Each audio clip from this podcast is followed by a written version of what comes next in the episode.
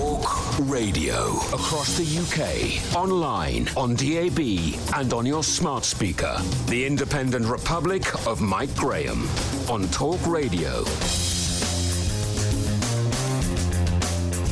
Good morning and welcome to the Independent Republic of Mike Graham, the world headquarters of common sense, as you probably know, right here on Talk Radio. It's been quite a week in the Independent Republic. We've reached Friday, and without fear or favour, despite the many slings and arrows of outrageous fortune, despite more hours of work than the European Union directive supposedly allows, despite the French practically declaring war over their trumped up fishing dispute, not only are we still here, but we are fighting fit and doing better than ever. Thanks to all of you. Record figures yesterday uh, in the old uh, radar department, so thank you very much indeed. But we are now, of course, on the eve of COP26, the debacle that's going on in Glasgow. Rats, rubbish, um, and something else, else beginning with R, but I don't think I can say that. We await the latest demonstration of the Krusty Brigade, already insulate Britain, and the numpties are back out on the M25. And just to make matters worse, apparently Greta Thunberg is arriving to tell us all how terrible our efforts are to save the planet. What a time to be alive! Ladies and gentlemen, Richard Tice, leader of the Reform UK Party, is here this morning. We'll get his take on the budget, on the news from Wales that COVID hospitalisations are going up despite tighter restrictions, and of course, he may want to talk about the French fishing row. We'll also be asking what on earth is the point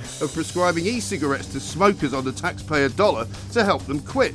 So now you'll be able to vape on the NHS. Thank goodness we just gave him another six billion quid. 03444991000. Coming up, we'll be checking in with Robert Clark from the Henry Jackson Society on why the government has cut more money from the Ministry of Defence. And as ever, of course, we need to hear from you. What are you seeing? What are you hearing? And what are you doing this Halloween weekend? It can be quite frightening for some people. We'll also have a controver- uh, we'll also have, after a controversial week of scientific argument, our long-awaited interview with a company in the US of A, which does actually grow cement.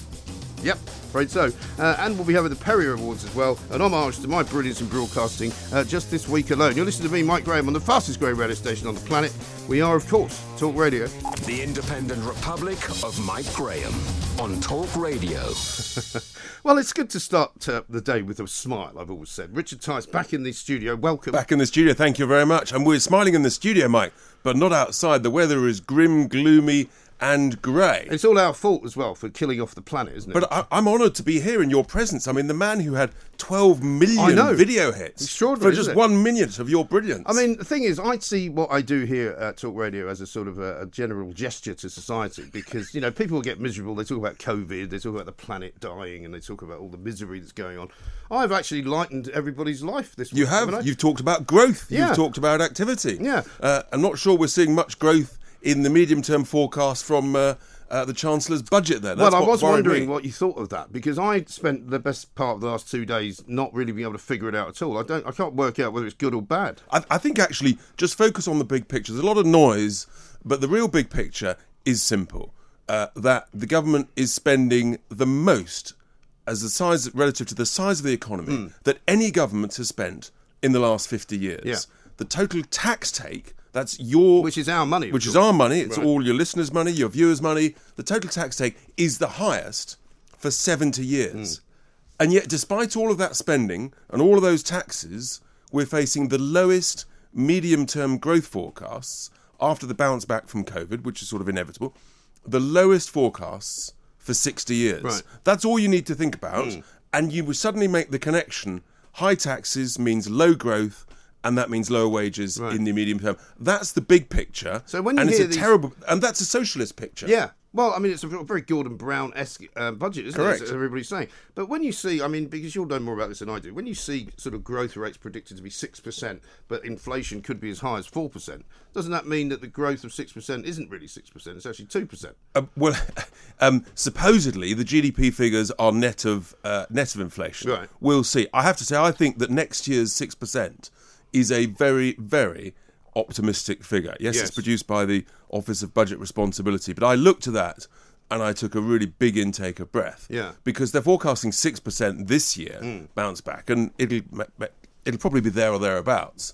But six percent next year feels a real stretch. But then look at twenty three and beyond, and where are we at? We're at about one and a half percent, one point three percent. Right. These are really gloomy numbers. Mm. These are, And everything's going to start getting more expensive. and, and the reason for that is because that's when all the tax rises come in. Yeah. And so you just know that higher taxes means lower growth. And look, if you want to vote socialism, fine, but that's not what we, people voted That's not for. what people voted for. They, you and know, the people who are going to get a- a- squeezed here are the people in the middle, aren't they? well, to be honest, everybody's going to get squeezed, because we haven't even yet seen the huge cost increases.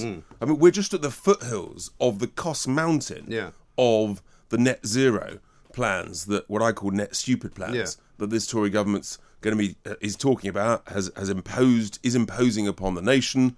Uh, and is trying to get the rest of the world to sign up to. Of course, they won't in the next couple of weeks. We know Mm. Well, I be mean, a they great might talking even shop. agree. They might even agree to sign up. to It doesn't mean they actually have agreed Well, to this is the point. is it? This is the point. It's the enforceability or lack of enforceability Yeah. Mm. of whatever is agreed. And that you, you can bet your bottom dollar they'll come out with some glorious, uh, you know, sort of summit statement saying that they've saved the world. Yeah. But you know that uh, the the great emitters in the world, the likes of China, Mm. Um, they'll be sort of saying things, weasel words, um, with their fingers crossed behind their back, Right. and they will literally be laughing at those few countries like the UK Mm. that is foolish enough to legally sign up to binding commitments Yeah. to impoverish the nation. Yes. Uh, with these extreme measures that will make no difference to uh, global Hmm. Well, this is the thing. We keep hearing net zero. That's exactly where we want to get to. And I'm going, well, that's all very well, but you haven't actually said why. You haven't actually said what that's going to do, if anything, to the state of the weather, to the state of the climate, to the state of the world. It's not going to make any difference. and uh, the point is that uh, you know net zero it's it's a target Yeah. but it's unachievable the cost is is absolutely astronomical Mm. it hasn't been really quantified and no one else is going to sign up to it meanwhile you know you're worrying about the environment in 50 years time what about the environment in the south of england where you've got water companies our utilities Yeah. owned by overseas uh, investors and private equity groups and chinese billionaires spilling sewage all along the south coast i mean what about the environment now actually Mm. Yes. Well, how about fixing that? And of course, they've apparently taken the view that it's better to just pay the fines than it is to, to tidy up their system so that it doesn't happen. that just shows how much money they are making Yeah. every year, Yeah. Mm. uh, which they're hiding in their accounts. And um, yeah, it's I mean it's utterly appalling, and and it will be going on. And I'll be talking about that more and more Okay. in the weeks to And come. speaking of net zero, what about this idea of a referendum for net zero? I quite like the idea of that. Look, we are very much uh, in favour of this idea because the truth is that the British people haven't had the opportunity to have a proper debate Hmm. about the pluses and minuses, the benefits, the Hmm. risks, uh, and the costs. And and I think we should because it affects everybody's Absolutely. daily lives, literally. Whether it's whether it's uh, the heat in your homes, the cars you drive, uh, what you can and can't eat. Uh, the list is Hmm. Yeah. endless. Uh, whether And or John not Renzel was here. John Rentoul was here yesterday. He made a very good point. He said, and he's not particularly pro another referendum, but he said if you can't make a case for why there should be net zero in order to make people vote for it in a referendum, then clearly there is no case. I think And I'd like to hear the case. Abs- well, look, the, the point is that the things that really affect everybody's daily lives in a big, strategic, long term manner, actually, I think it's perfectly reasonable. I mean, this is seismic, mm. and we should have a proper debate. And I think it's good. You get people more engaged if you have a referendum. You get a much higher turnout because everybody knows that their own vote counts equally with everybody else's. Mm. And you've got a situation where all the main parties represented in Parliament, they're all outbidding each other on net zero. Right. So there's Nobody's no arguing against it, are they? Nobody, not one political organisation is who- arguing against it. Who's currently represented in Westminster. Yeah. And obviously, we want to change that. Yeah. And I think it's really important. So, yes, I am in favour of a referendum Mm. on something which is so literally life changing for everybody in the United Kingdom. Exactly right, because of course it's all going to get underway. Greta Thunberg's arriving today. Oh, joy of joys! Joy of joys. I think she's going to be. I don't know if she's doing another ABBA reunion tour down at the O2. I'm sure you put a bid in for her to come into your studio. Funnily Mike. enough, I didn't actually know because uh, I don't actually want to talk to her. Thanks very much. Anyway, um, uh, Britain are out on the on the M25 again in Essex. Um, we're going to have no doubt loads of demos up in uh, Scotland as COP26 gets underway. Apparently, it's chaos up there. Nobody knows what's going on. Even the Queen's uh, decided not to bother turning up, which I think is very wise of her. Uh, her Majesty always makes the right decision. Well, I mean, these you know, Glasgow's a wonderful city. It's Yeah. got some fantastic heritage, but it appears that it's got one or two rats uh, dotting One or around, two, yeah. uh, darting around the streets. Rather, the SNP and, would rather you didn't talk about the rats. and it takes one to know one. and um, uh, apparently, there's rather a lot of litter, which uh, you know they seem to be on strike and they they've haven't managed, picked They've up. managed to stop the rail strike, luckily, so people will be able to move around. But nobody can drive in here. They've actually cancelled um, NHS appointments and operations in order to keep the roads clear for the dignitaries. I, mean, how ridiculous is that? that in itself is appalling. Yeah. But I mean, I, I just think that uh, this is such a massive topic. Yeah.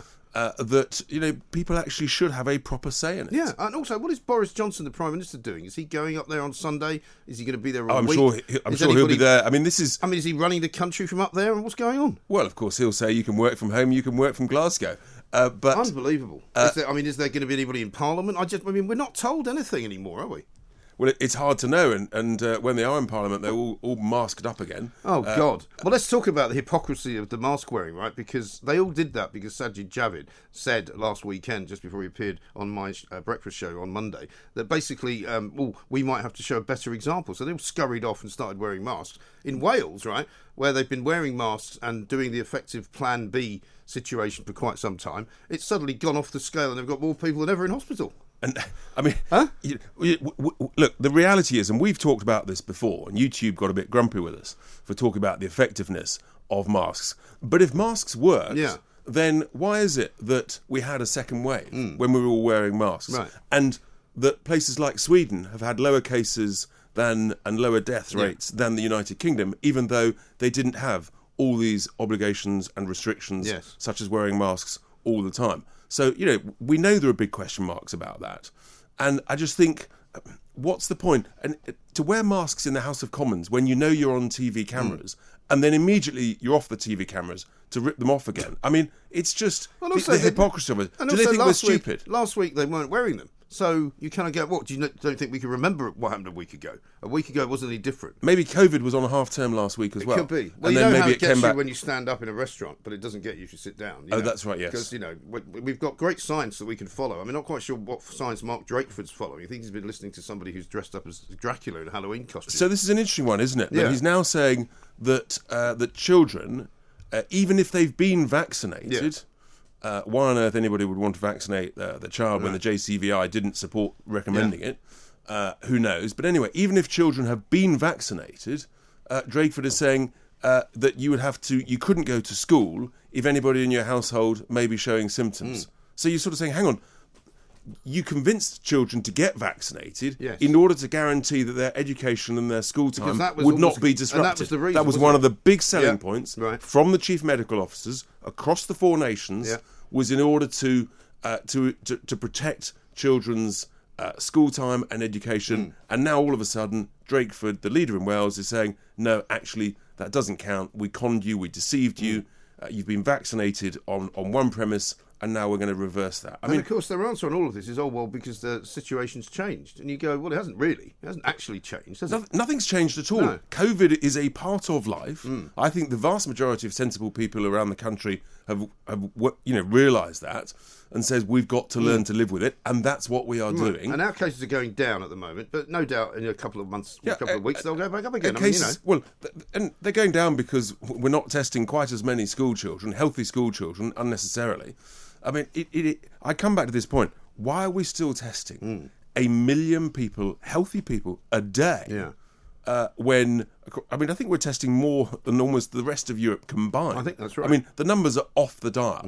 Absolutely off the dial. It must be costing 30, 40, 50 million pounds a day Yeah. this testing regime. So it's not surprising if we're testing the most. Hey presto, we've got the most cases Hmm. of almost anybody in the world. Or we've got the most positive tests. The, sorry, the most you know. the most positive tests. Hmm. Uh, whether or not you uh, you believe the accuracy of them is obviously open to debate. Right. But the, all, all this is doing is delaying people's uh, confidence and recovery, and it's just wasting more taxpayers' cash. Yeah. Uh, which, of course, is why the taxes. One of the reasons why taxes Well, had to go up I said so this- much in recent I weeks. I said this to Julia Hartley Brewer during the week. You know, if we had all been told exactly how much the taxes were going to go up in order to pay for all the people that were sent home and sent on furlough, didn't do any work for 18 months, you think everyone would have gone, oh, great idea, yeah, we'll pay for that. I think they would have said no. Of course not. And uh, this is this is the reality that the chickens are coming home to roost, and I think that uh, people feel really uncomfortable. We'll see over the uh, over the coming weeks uh, where polls go, election results and things. But I, I think you know people don't like unnecessarily paying taxes. People don't mind paying a fair amount of tax for good quality public services. Yeah. But when you see money being poured in uh, to unreformed public services that you know are inefficient, that you know are wasteful, uh, then actually I think people say no. We need we need some change. And that's you know that's what we keep banging the drum for. Yeah. Well, let's talk some more about that. Richard Tice is here, leader of the Reform UK Party, of course. We want your calls today as well, 0344 499 1000. We're still banging that drum, as we have been for the last couple of days, about the referendum uh, possibilities on net zero. And also, uh, let's talk a little bit about e cigarettes being given away on the NHS for people who want to give up smoking. What? This is Talk Radio. across the UK, online, on DAB Plus, and on the Talk Radio app. The Independent Republic of Mike Graham. On Talk Radio. Welcome back to the Independent Republic of Mike Graham, right here at the home of common sense on Talk Radio. Of course, Richard Tice is here. What's going on with the French, Richard? I mean, uh, what, are Well- they, what are they doing? Well, there's, I mean, the, the real thing is that obviously there's a presidential election Yes. next year, and Macron's in real trouble, and so he knows that one way to curry favour is to get a little bit grumpy uh, with uh, with Le Roastbeef, Right. And so Because there's a lot of Normandy fishing constituencies, aren't there? That There he are, needs yes, to win. absolutely, and uh, that's very important. And uh, one of the uh, one of the presidential candidates, uh, Xavier Bertrand, is from uh, from that region. Mm. So now Macron's really got his work cut out. So he's clearly instructed uh, his his team, his his cabinet, uh, to to make as much noise uh, and to be as aggressive towards uh, towards the UK. And obviously, fishing is is one opportunity to do that over and above electricity.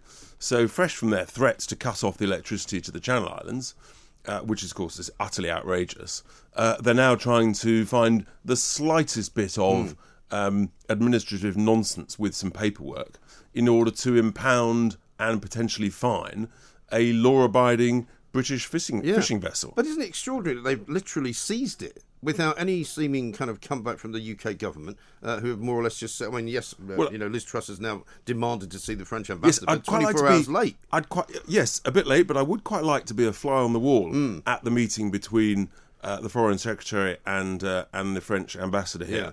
Uh, to see genuinely what is said, I think that's quite important because you know it is outrageous. Yeah. Uh, these are supposed to be our, our friends and allies, and uh, you know they are behaving in a very aggressive way. Yeah, And, and you've mean- got their own Europe minister who said that the way to deal with the British is to show force. I Yeah. mean that's you know And apparently, the skipper of this boat was qui- quizzed for five hours in the police station about what, what on earth are you doing fishing in our waters when he's got the perfect right to do it. I mean, th- look, it, if the French want to play silly games, then we can play games as well.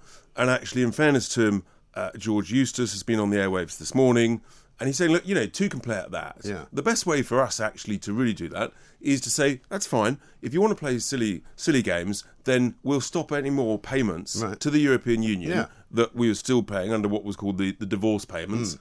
Under the uh, the withdrawal agreement, we'll just stop. We'll just pause those payments Yeah. until all this nonsense. And what I said out. yesterday is just pull all the, the, the licenses that they've already given them. So they've given them hundreds of licenses. This argument is about 30 odd licenses, right? Correct, and uh, it, it transpires we've given around 750 licenses to French fishing Yeah. boats uh, around our waters. So this really is um, it's a manufactured uh, row Right. by the French uh, in order to boost the, uh, the the electoral chances that Macron uh, needs and wants. Uh, for the But if presidential they tried to do what they did year. last time, which was to blockade, I think, the ports in uh, in the Channel Islands, in, in Jersey and Guernsey, you know, I mean, it can turn a bit nasty because you know our fishermen are not going to put up with it, and and what you don't want is it for it to escalate into something. Correct, and uh, that's absolutely right. And and you know, tempers tempers flare because these are people's livelihoods, Mm. Yeah. and they're seeing very valuable catches being impounded, being confiscated, not able to earn a living,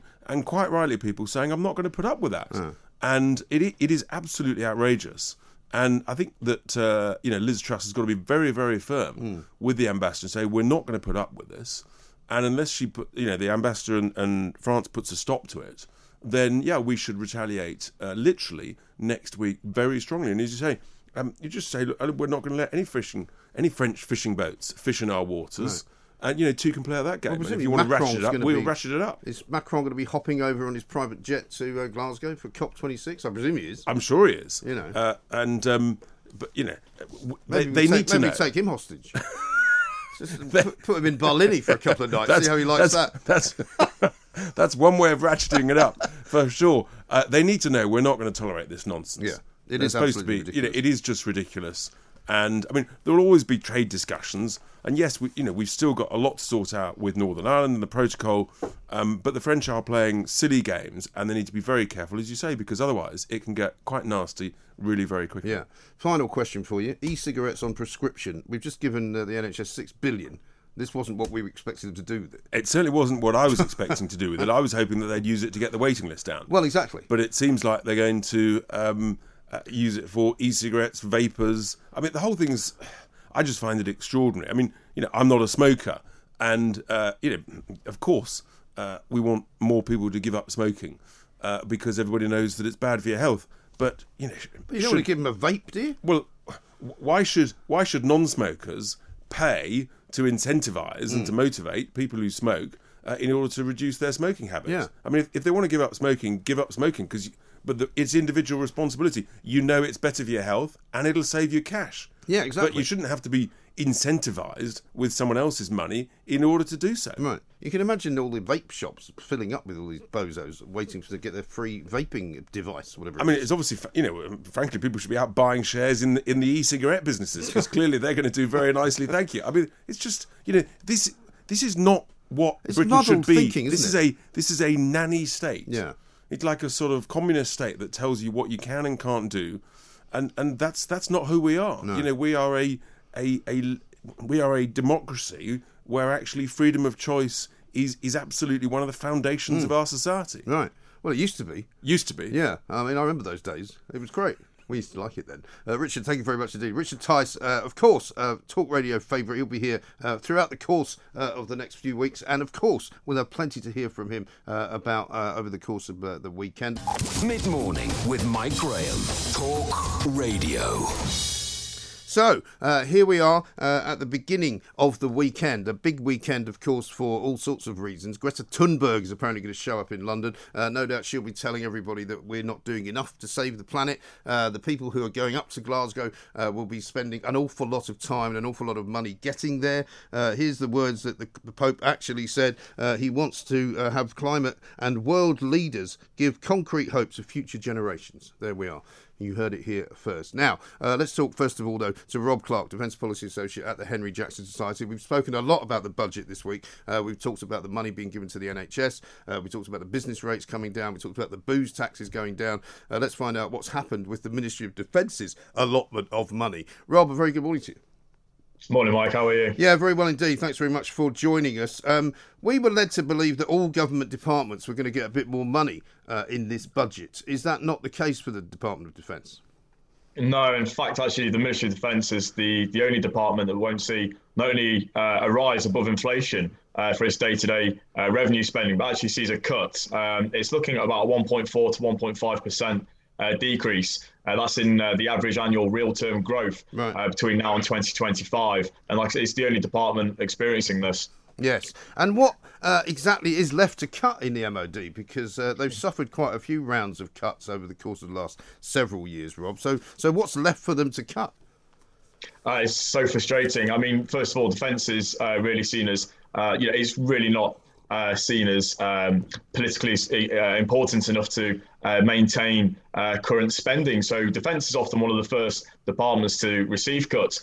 Now, this goes in wake of uh, last year. Obviously, we had the uh, 16 uh, billion pounds uh, uplift uh, last year in, in defence, but that was mostly to tank the black hole in uh, in the debt in the department. So, in terms of what's left to cut, really, we're looking at uh, pensions um, and uh, potentially salaries as well. We've got around 10,000 troops um, are going to be reduced over the next two or three years as well, which is a separate issue altogether, obviously. Um, so there will be savings uh, to be made there. But in terms of the pensions, uh, we've seen several times uh, the MOD have been quite quick to um, go back on pension promises, um, but also things like uh, operational uh, deployment bonuses. Um, and when soldiers deploy abroad, obviously they get paid extra uh, money to compensate for that. Um, so these are all likely things to be hit as well. It's an incredibly frustrating uh, perspective to see for uh, service personnel and uh, and their families. I'm afraid. Yes, because last time you and I spoke about this, Rob, we were talking about a kind of a new world order of, of, of military um, sort of might, if you like, so that there was going to be fewer actual boots on the ground type soldiers and more um, kind of, you know, people sitting behind desks and, and, and cyber warfare and that kind of thing. Is this the beginning of that process? Um, I mean, the beginning of that process ha- happened last year with the the increase in, uh, for example, space, uh, AI, and autonomy. Mm. This is just another extension of that. That the reduction in uh, service personnel uh, is just a natural uh, extension of that uh, process. But one of the there's no um, you know no defense experts are coming out and saying this is a good move, right? Mm. We all know, like we've spoken before, you need cyber, you need space, you know, you need these these capabilities to fight in the so-called green zone against uh, particularly Russia and increasingly China. But you know, um, you know, quantity has a quality of its own, mm. Mike, and mass uh, still is important. We see that in, in conflicts all over the world. And when we put this in a historical context, when we look back at the uh, the late 1970s, the defence budget was around four to 4.1 percent of GDP. Now it's um, getting decreasingly uh, lower to uh, the two percent benchmark for for NATO. Um, so around about half in real term. The problem with that is the the threat landscape um, hasn't shifted at all. In fact, it's magnified. Whilst the threat in the 70s was obviously Cold War and the Soviet Union, at the moment, uh, the threat narrative and the MOD like to say, you know, um, you know, the threat drives um, a sort of strategy. Well, the threat comes primarily from Russia, China, Iran, North Korea, and the return of great power competition, as we've spoken about before. Mm. But on top of that, we've got the increasing threats from uh, terrorism, international terrorism, international Islamic terrorism has obviously returned to return to Britain now with uh, with the withdrawal from Afghanistan. Iraq and Syria are still dangerous. Um, so it's an incredibly chaotic uh, uh, time in the international environment. To then reduce defence spending um, where it's going to hit hardest, which is personnel. And I'm sorry to say it, Mike, but we see it time and again. Um, forces personnel vote with their feet when conditions become unpalatable. They simply leave and uh, you know transfer their skill set to the uh, to the civilian uh, yeah. market. So this will this will result undoubtedly in people leaving the armed forces. Yeah, and presumably that makes it much tougher to also recruit new people, doesn't it? Oh, massively. You know, um, the youth, the youth of today, if I can say that, the, the younger generations, you know, they're incredibly social media savvy. They're incredibly, uh, you know, aware of the news and events. You know, they'll see this and they'll see the headlines and they'll see what's happening in, in wider defence discussions, particularly around pay and conditions uh, and terms and such. And uh, you know they'll compare that to, like I say, what what people can be offered um, outside of the forces, and uh, they're really sort of uh, you know shooting themselves in the foot in a way uh, mm. with, with, with regards to uh, recruiting. And recruiting is a completely separate issue that's uh, for separate reasons going to become increasingly difficult over the next few years with the reduction in, in service personnel, the 10,000 being cut.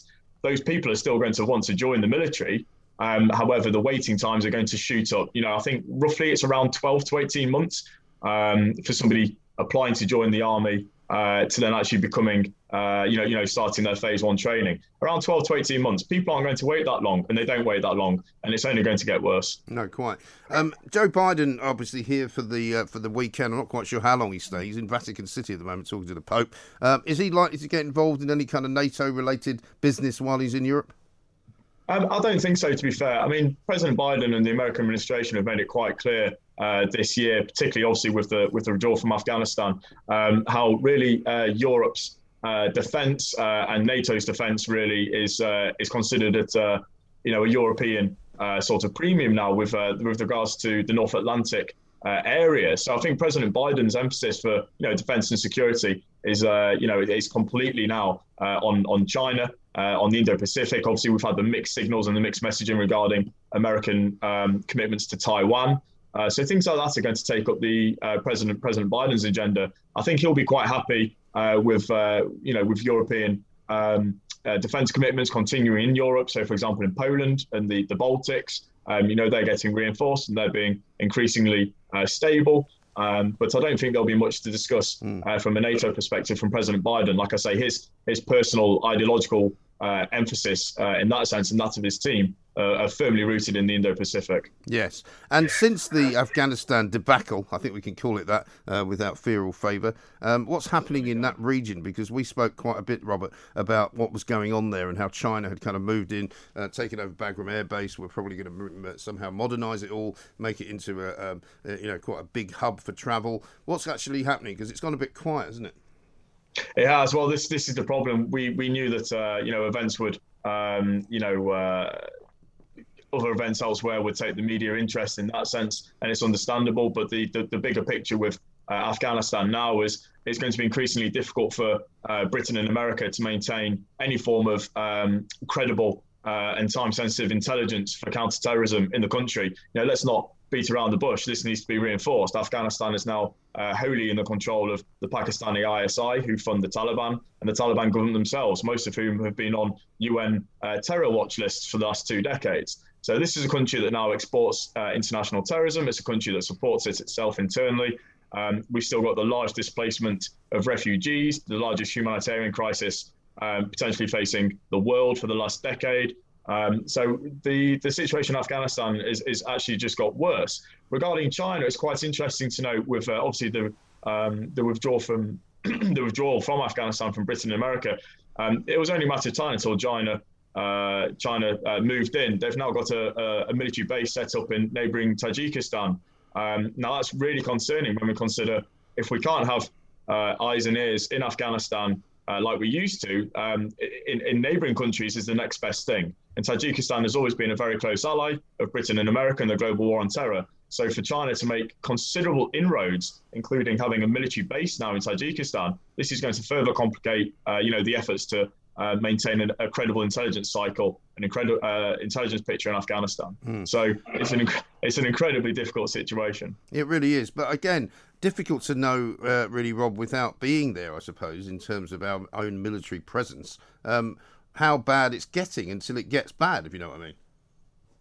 No, sure. I mean, we can only go off, for example, things like, I mean, for example, the British Embassy is still uh, located in the Middle East. Um, we still maintain, uh, you know, relations um, more, not so much relations, but the engagement with with officials in uh, in uh, in Afghanistan, uh, as unpalatable as that may be, and that's really to coordinate with the humanitarian crisis. But bearing in mind, the Taliban themselves are quite uh, quick to stamp out any sort of media interest in, you know, the the shutdown, the wholesale shutdown of women's rights and of rights of ethnic minorities. It's incredibly hard to gain any credible um, picture from uh, any, any, anything the Taliban say. And like I say, now that uh, you know regional allies and partners are coming increasingly under the sphere of China, that's just going to get worse. Yeah, I think that is one of the things that, that, that, does worry people. Let me ask you finally, Rob, about the situation in Northern Ireland, because Dennis Hutchings is a, a story that we've been following here uh, over the course of the last few weeks. He died, um, sadly, at the beginning, I think, of last week, while he was in the beginning stages of a, a trial uh, for a shooting incident that took place in, in 1974. We've spoken to quite a few uh, people, including Johnny Mercer, uh, the former Veterans Minister, and there is a campaign group trying to get rid of all of the um, uh, the cases against former soldiers in uh, in Northern Ireland during that period. Um, why is the government not stopping these prosecutions? Oh, it's absolutely it's absolutely horrendous, and my heart goes out to um, Dennis Hutchings' family. I think Johnny Mercer, the work he's been doing recently, is absolutely fantastic.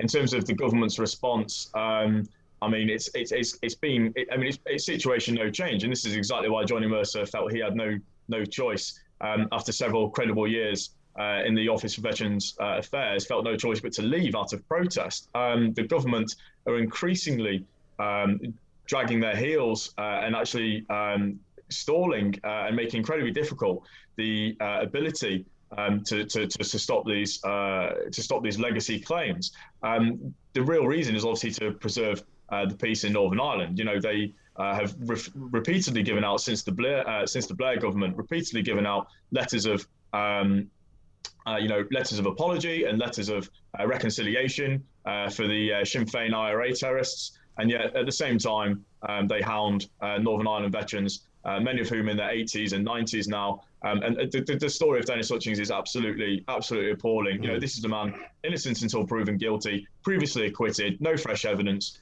Um, he wasn't forced to go to Belfast. He did so to clear his own name. He had around six months to live um, with I think uh, kidney kidney failure and kidney kidney problems. Yeah. Um, and yet he, off, off his own accord and his own um, his own goodwill, went to Belfast to clear his name, um, and he he caught COVID in a hospital in Ireland and, and died three days later. I yeah. think it's absolutely appalling. And the worst thing on this, if I can just say, is the fact that the government, uh, the Ministry of Defence, have actually refused um, his uh, his service, his funeral service, which is on Armistice Day, um, any uh, any official army representatives to do the uh, to do the guard of honor and the pallbearers. I think yeah. it's absolutely shocking and shameful. I really do. Yeah, that really is the sort of final betrayal, isn't it? But I mean, I was confused when I heard this story and then discovered that there were many more cases in the pipeline because we'd been told many times by the government that this was all going to come to an end and all of these prosecutions were not going to go forward. No, you're completely right. It's absolutely shameful. Uh, there's several that are still on hold, uh, waiting for um, you know the so-called fresh evidence or fresh um, a fresh inquiry to go through. Mm. But really, the CPS need to uh, there needs to be an, an, independent investigation now into the CPS themselves and their their actions into this. Yeah. Um, it's just, I mean, I, it's difficult to get one's head around the the, the, the lack of government empathy. Um, again, like I say, when there's no fresh evidence, you know, these men have been previously acquitted. Um, you know, they're in their 80s, they've got pre existing health conditions, um, and it's just absolutely shameful. It's shameful that the MOD aren't supporting these men. It's even worse that they're actively condoning uh, the continued hounding mm. uh, of, of these people. It's, it's, it's an absolute travesty. It really is. And just going back to um, the, the, the budget cuts that we spoke of um, earlier on, Rob, in terms of um, what the MOD uh, will do in the future. I mean, is there anything that anybody can do to help in terms of trying to main, maintain the, the levels of, of pay, to maintain uh, the levels of budget, so that the individual soldiers in the uh, in the serving are not going to be affected?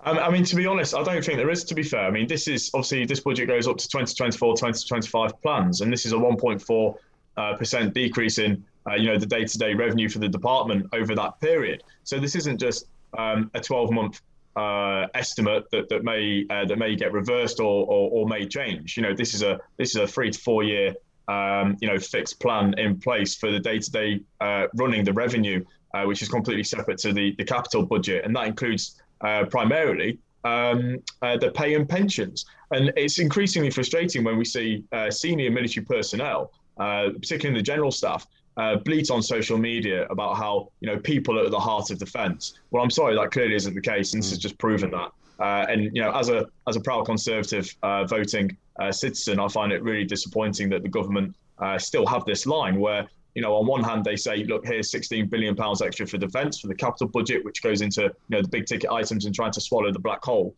of uh, of, of, the the internal debt, and at the same time really putting the people in defence uh, which are the most important asset. It's not tanks, it's not helicopters, it is the people.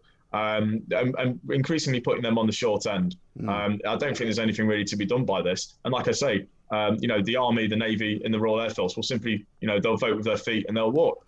Yeah, I'm afraid that's going to be the the end result, which is never going to be a good one uh, for those of us who know how important the armed forces are in this country. Rob, thanks very much indeed. Rob Clark, Defence Policy Associate uh, at the Henry Jackson Society. Don't forget, here at Talk Radio, we are with uh, the Veterans Rail Card. Just a single day service in the armed forces qualifies you for the Veterans Rail Card. Visit railcard.co.uk to apply. Now, we're going to take some calls coming up now, so uh, it's a good time to make them if you want to get on the show. Uh, we're going to talk about e cigarettes. We're going to be talking about the ludicrous nature of why the NHS should be giving out prescriptions for people who can already afford to buy their own cigarettes, right? But you're going to give them a free vaping device. You're going to give them a prescription so that we, the taxpayer, will be somehow subsidising somebody's habits. Now, I don't really care if people smoke. I don't care uh, if they vape. I used to smoke a lot of cigarettes and it used to cost me an awful lot of money. But I certainly would not have been asking or seeking any kind of taxpayers' funding in order to give up I did give up, and giving up is the money saved in itself. So that's the incentive already, aside from the healthy one. 0344 499 1000. Also, let's talk about net zero because Greta Thunberg is coming into town uh, very shortly. She's going to be telling us all how terribly badly we're doing uh, in terms of saving the planet because, of course, the planet is burning. Don't you know? There's a climate emergency going on. Uh, I'm going to talk about net zero because there's a movement starting to build, and I think we're going to be part of it to get some kind of referendum done on net zero. After all, Nobody really knows what net zero is going to do. Nobody really knows why net zero is important. Nobody really knows what on earth net zero will cost. And that is part of the problem.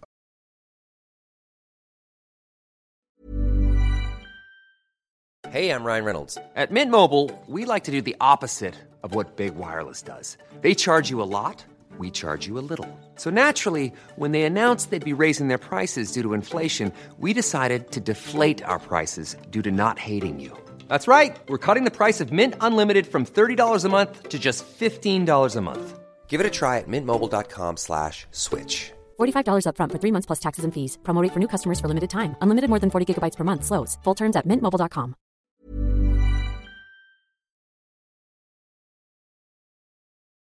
The Independent Republic of Mike Graham on Talk Radio.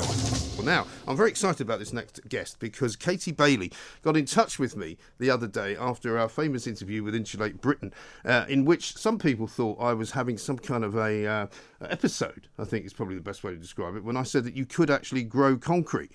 Of course, I was told by the Insulate Britain carpenter that in fact you couldn't grow concrete, but uh, I beg to differ. And Katie Bailey, who's the brand communications manager at Biomason, an American company, uh, tweeted me, which I didn't see because there were so many tweets going on, because 12 million people practically have watched this thing now. And it turns out that Biomason, as a company, does. So let's find out what Katie can tell us. Katie, a very good morning to you. Good morning. Thank Great you. to be here. Thank you so much for getting in touch. I, I, I've only literally just now seen your tweet, which was above my uh, original tweet, uh, the Talk Radio's original tweet about uh, the conversation with Cameron, where you basically just put ahem. so do tell it. Do tell us about Biomason. Whereabouts are you, first of all? Well, I'm calling in from Raleigh, North Carolina, Okay. but we are based in Durham, North Carolina. So, um, yeah. I used to I used to spend um, time in Kure Beach in North Carolina, believe it or not. There you I used go. To, Yeah, I used to not live in New York, so here. not too far from there. Lovely part of the world, beautiful area. Uh, so tell us about Biomason. What did Biomason do? So, Biomason is a biotechnology company, and we grow cement the same way nature does. Right. And how does that work? That's a great question. it is a pretty scientific process, Mm. but basically, we were inspired by how coral forms in nature. Yeah. So, coral is this very hard structure, as you know, and it uses carbon as a building block to create its strong structure. And we basically learned from that formula um, to emulate that blueprint to create what we call biocement by employing natural microorganisms to grow um, biocement in ambient temperatures. Mm. And so when you grow it, how does it grow exactly?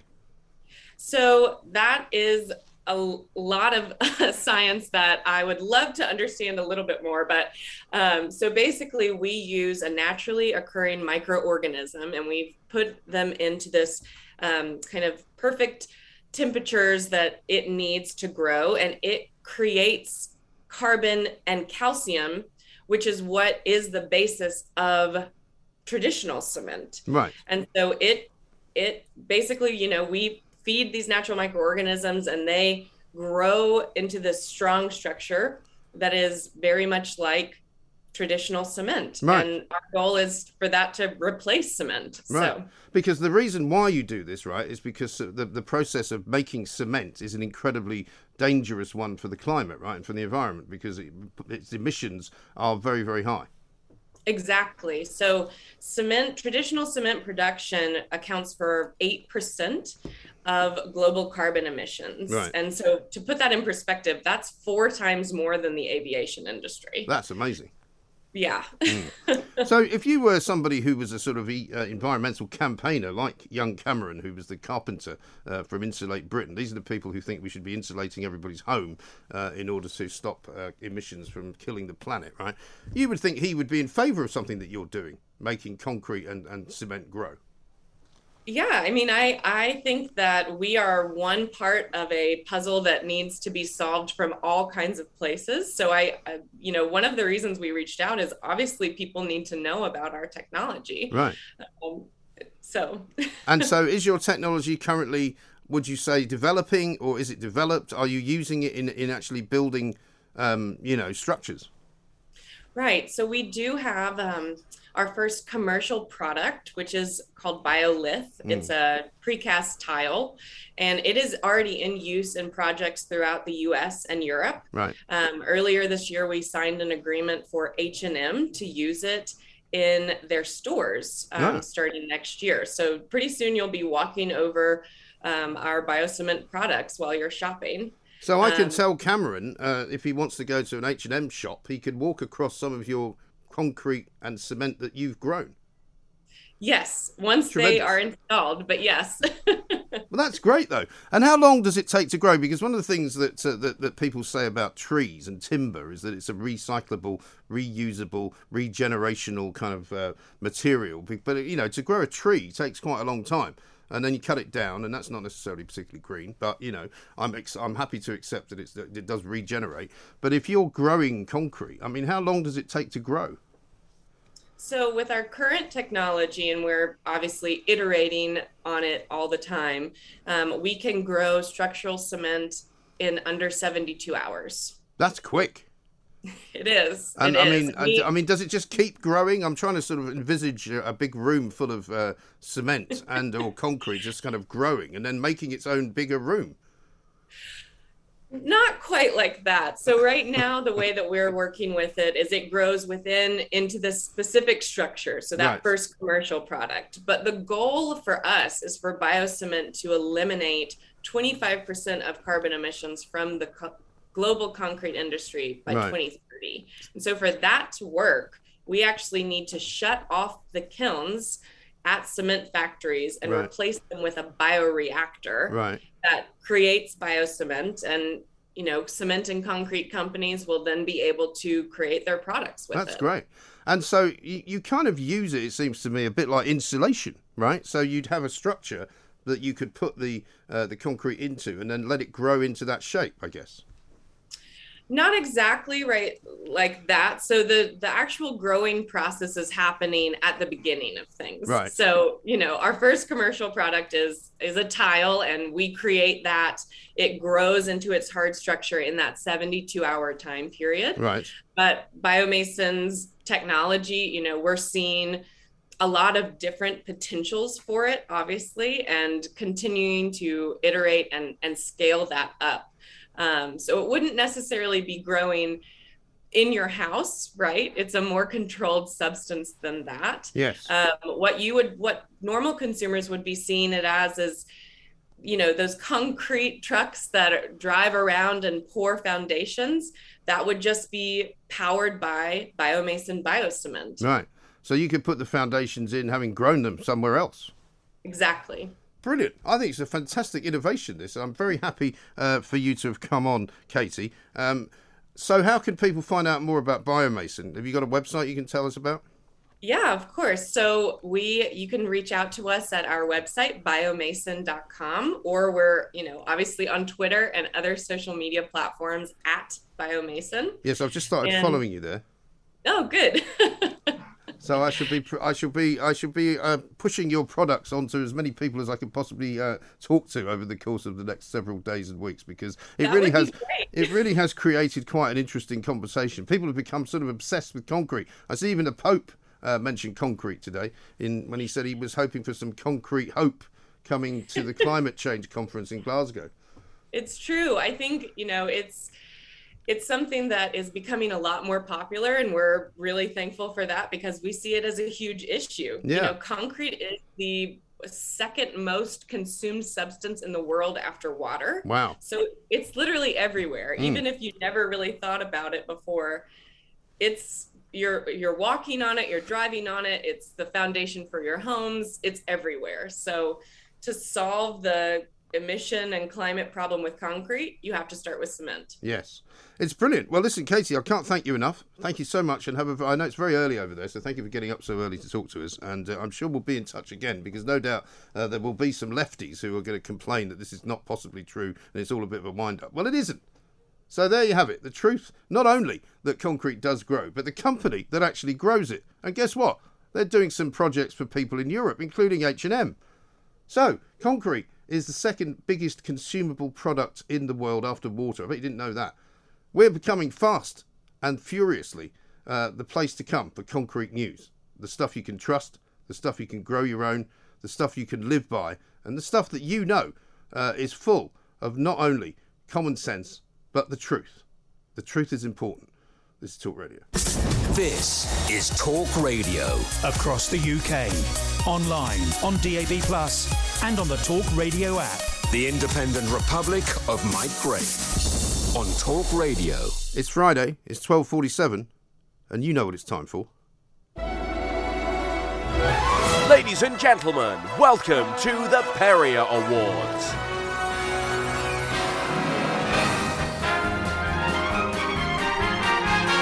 Now, see, that's what I call proper, uh, you know, compliance.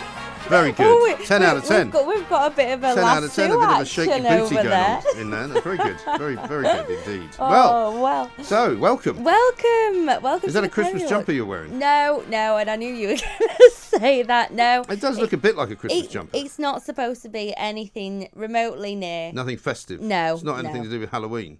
No, although you could say uh, maybe I've come as a bit of like a. I hope you've got Dave Levine on the Perriers, by the way, have you?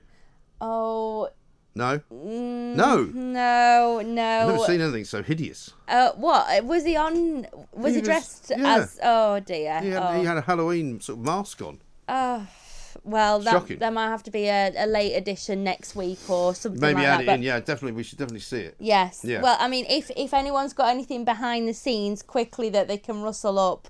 But anyway, never mind. Welcome to the Perrior Awards. This is Thank where we look back on the so-called Independent So Republic cool. of Mike Graham and choose our favourite moments. So, as is tradition, and basically, gang, they're all on visuals, par one. So get Okay. yourself to the uh, video platforms that we uh, All of offer. them? All of them, you yes, give us any please. suggestions? no, I'll keep that to you. Okay, then. Anyway, Apple TV, Roku, Rakuten, YouTube, Samsung. Talk Radio TV. Yeah, Samsung TV Plus. TV there Plus. Go. There we Well go. done. Uh, so, as is tradition, the first Perrior Award goes to you, Thank you. Mr. Graham, for the wrong chocolate name of the week. There are no empty shelves anywhere you look. People said there was a shortage of chocolate. I've never seen so many tins of Coronation Street. Not Coronation Street, Quality Street. Uh, and Coronations. Or is it Celebrations? What are they? Whatever they are, anyway.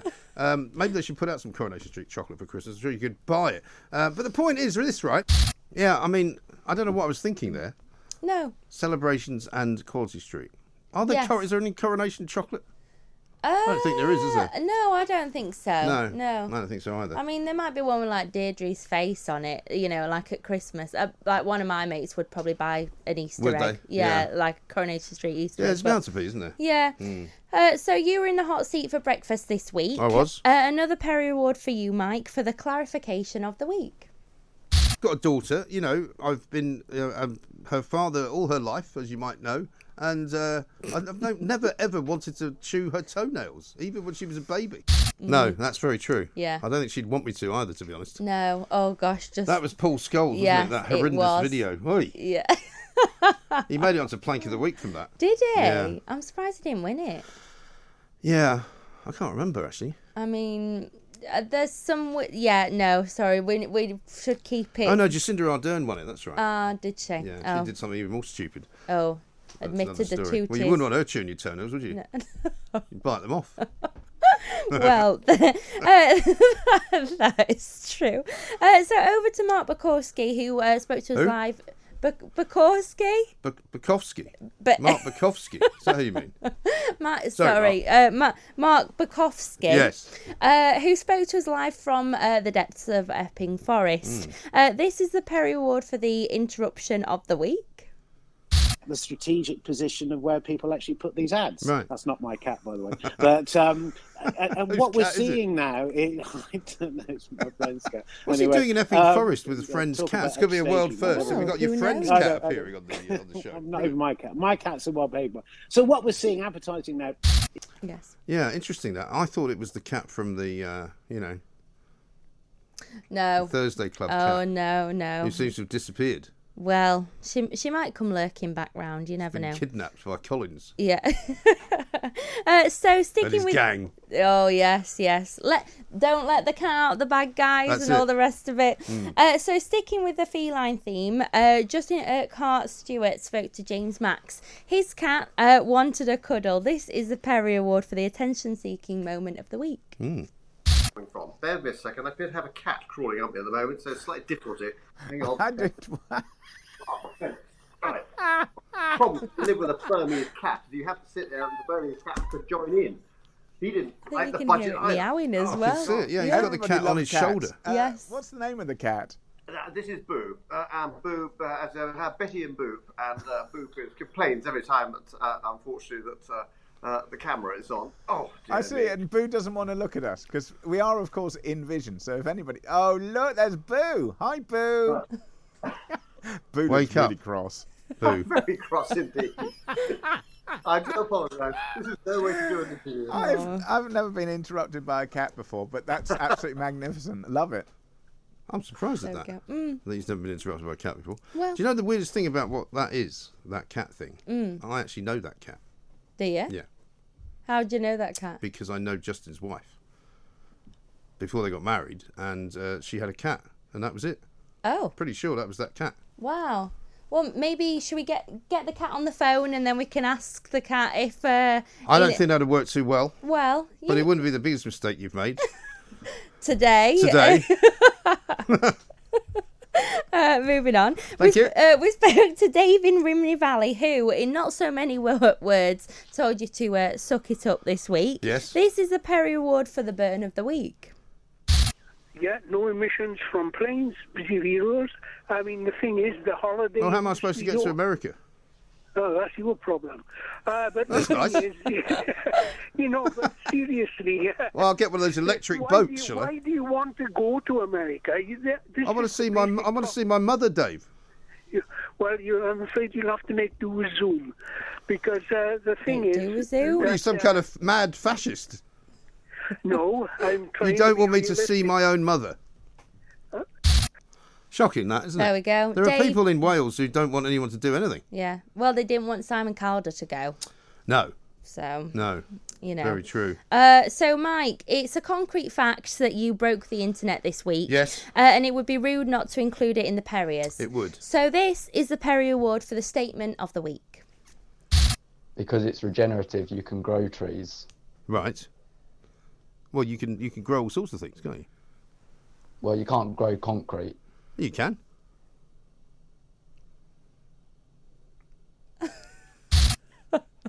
Silence sometimes is the only way, isn't it? Yes, and th- there was a similar conversation between um, Christo and Kevin when when Kevin came on to speak to uh, Christo. Oh, really? yeah, tumbleweed. Tumble. Christo in for uh, Rob Rinder, by the way, today, Yes, apparently. Absolutely. didn't point that out earlier. Thank you. Um, so we broadcast down uh, College Green last week on Budget Day. Oh no, this week. That was this sorry. week. Mm. Yeah, Uh, time's flying, I know, but you know, Uh, it's only this- the other day. Oh, absolutely. It feels a lifetime ago. Well, anyway, uh, College Green this week on Budget Day. This Perrior Award uh, goes to Mike Cherry, who was kind enough to meet us at the location. However, um, he then proceeded to walk straight in front of the cameras, and I'll let the Perriors do the talking. This is a Perry Award for strutting right in front of the camera.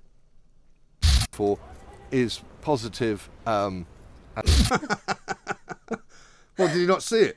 Uh, no, well, basically, so behind the scenes, we were all like, no, no, like Right. we couldn't say anything, and oh gosh, it was just a bit. He just. Uh, Some I, people, I I said, Mike, you've just walked in front of the camera. Oops. and, and he said, oh, uh, oh, well, at least I've got my face on. But except he hadn't. He got his midriff on. Absolutely. Mm. Uh, finally, the last Perry of the Ward goes to you, Mike, uh, you. for the what did you say Perrier of the week? Zero, given that hardly anybody else is actually going to do it. It's all very well making an assertion, assur- assertion that uh, that net zero is going to happen. uh, what? An ass- assertion. Assertion. Yeah. Uh, anyway, that's it. So that's that's all for the Perrior Awards. There will be more next week. Thank you very much. The Perrior Awards on Talk Radio. Talk Radio across the UK, online, on DAB, and on your smart speaker. The Independent Republic of Mike Graham on Talk Radio. If you enjoyed that, be sure to catch the whole show 10 to 1, Monday to Friday on Talk Radio via DAB, online, or via the Talk Radio app. And if you have an opinion on the stories we cover, we'd love to hear from you. Call us on 0344 499 1000 or tweet at Talk Radio during the show to have your say. Mid morning with Mike Graham. Talk Radio.